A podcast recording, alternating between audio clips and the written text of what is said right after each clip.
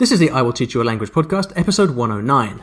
Welcome to the I Will Teach You a Language podcast, weekly motivation and language learning tips to help you become fluent in any language. Now, here's your host, Olly Richards.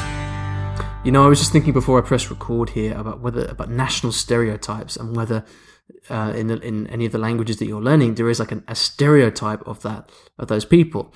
And one of the things that people always say about the English is that we love talking about the weather, and it's the only thing we talk about.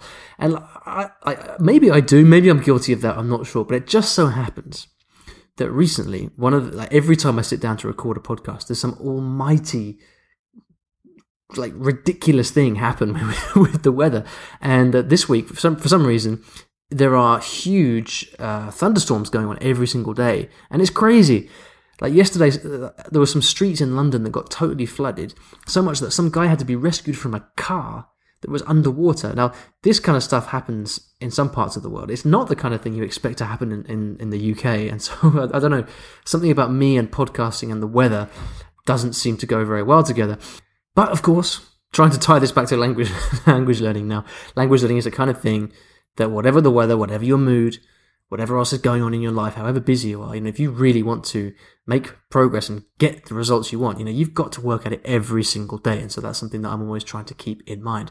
One of the best ways, of course, to do that is by speaking with native speakers. And you can do that on lots of places. My favorite place to do that is with italki, and they are the sponsors of the show. And if you'd like to get a free lesson with a professional language teacher, you can go to iwillteachyoualanguage.com forward slash free lesson. Now, today we've got a question in Spanish.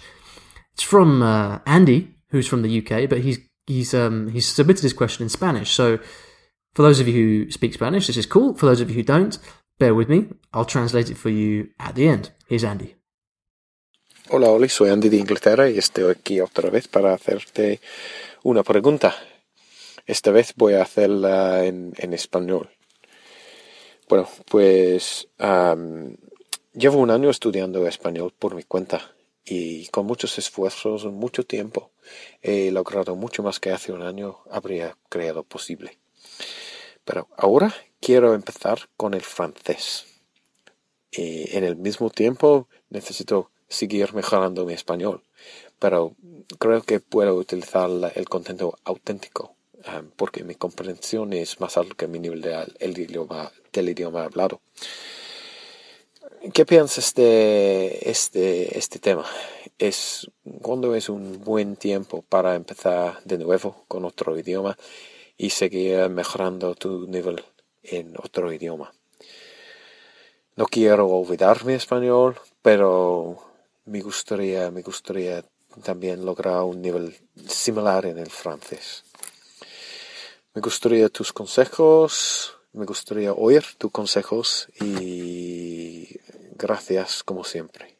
Hasta luego. ¿Qué pasa, Andy? Muchas gracias por la pregunta. Creo que es la segunda o, o, la tercera que hiciste, ¿no? Y siempre buenísimas preguntas, así que muchas gracias. Eh, me vas a tener que disculpar porque te voy a responder en inglés, eh, porque si no, la mayoría de la gente no va a entender. Así que voy a switch to English right now so that everybody can understand. And a cool question from Andy, quite similar to other to some other questions we've had before. I remember back in episode uh, episode thirteen. Tamio from Japan uh, asked, When do you decide you've learned enough and it's time to move on to another language? Um, definitely go and check that episode out. That was iwillteachyoualanguage.com forward slash episode 13. We've also had quite a lot of questions about um, learning two, lang- two or three languages at once. And so I'm not going to go over a lot of that stuff again because that's all there in the podcasts um, from the past. But I think, uh, so Andy's question is I should have said that earlier, shouldn't I? Sorry, guys. And Andy's question is he has been learning Spanish now for a while. He's made a huge amounts of progress in the last year. And as you can hear, his Spanish is fantastic. He's got a, you've got a fantastic, really nice Spanish uh, accent, and in your, your, your grammar spot on, great vocabulary. I mean, your Spanish is really, really good. Um, he said that he now wants to start learning French, but he doesn't want to lose the Spanish.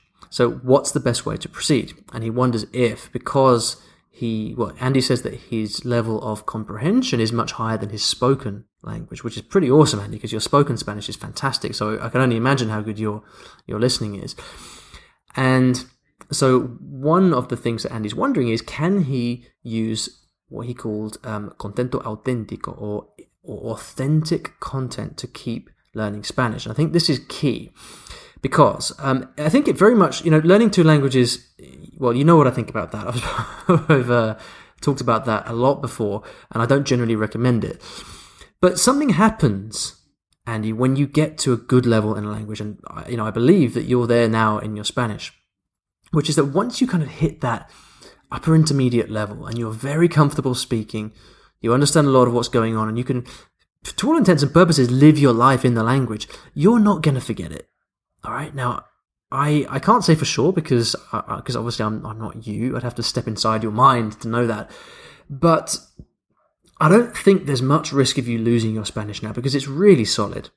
So the thing to do is kind of along the lines of what you suggested. Now, you talked about authentic content. I mean, even if you were going to continue learning Spanish, even if your focus was going to be just on Spanish, then I would say, you know, you should definitely be using authentic content all day long because because you can. And so there's no reason not to the I, the, the I, I think like you got to you want to start learning French and you know you just got to dive into that head first. I think you know all of the the advice that I usually give um, stands for that. You know the, all the the you know I'm sure you don't need any tips for how to start learning French, so I'll I'll leave that with you. But as far as the Spanish goes, what I think you've got to do is to take the attitude of, right, from this point forward, Spanish is now something I'm going to use in my life. This is going to be part of my life. It's not a language I'm studying anymore. I'm no longer a student of the language, although, of course, you are technically. But you should think, right, I am a Spanish speaker. This is part of me. It's part of my life. And so you go out and you you find ways to integrate Spanish into your life. So one of the things that I do a lot is I go to language events and meetups where um, I know I'm going to get to speak Spanish because in London you, it's difficult to you can't swing a cat without without hitting a Spanish, Italian, or French person and uh, practicing a bit of their language. It's, it's, it's dead easy in London. So I attend a lot of meetups. Um, I chat to friends um, in Spanish as much as I can. Use every opportunity to actually to actually speak the language, and of course doing things like you know reading news sites, watching movies, reading books. These are all things to do, and I think that you know at the risk of repeating myself, I think it's all about just making it part of your life. So you can do things like start to switch out the activities that you normally do in English to Spanish. So, you know, stop what stop looking at the BBC website and go to um, El Dia or El País instead. Uh, get your news from a Spanish place. Uh, watch Spanish movies in the evening instead of watching English. Uh, you know, do your searches in your Google searches in Spanish rather than English just start to treat Spanish as your as your functional operational language. And what that will do is that's going to leave you the headspace you need to focus on French. The big danger is always that you're kind of trying to study when you're trying to study two languages at once. You you don't um, really give enough focus and energy to either one of them. So the way to give the focus you need to French is by I think treating Spanish as your language, you know, your thing, and not really thinking too much about it from a study point of view. That's exactly what I would do. Um, in fact, it's, it's what I actually do with all of the languages that I no longer kind of actively study because I just enjoy them for what they are, and I think that's what I would recommend. So I hope that's helpful. If you would like to ask me a question, now's the time.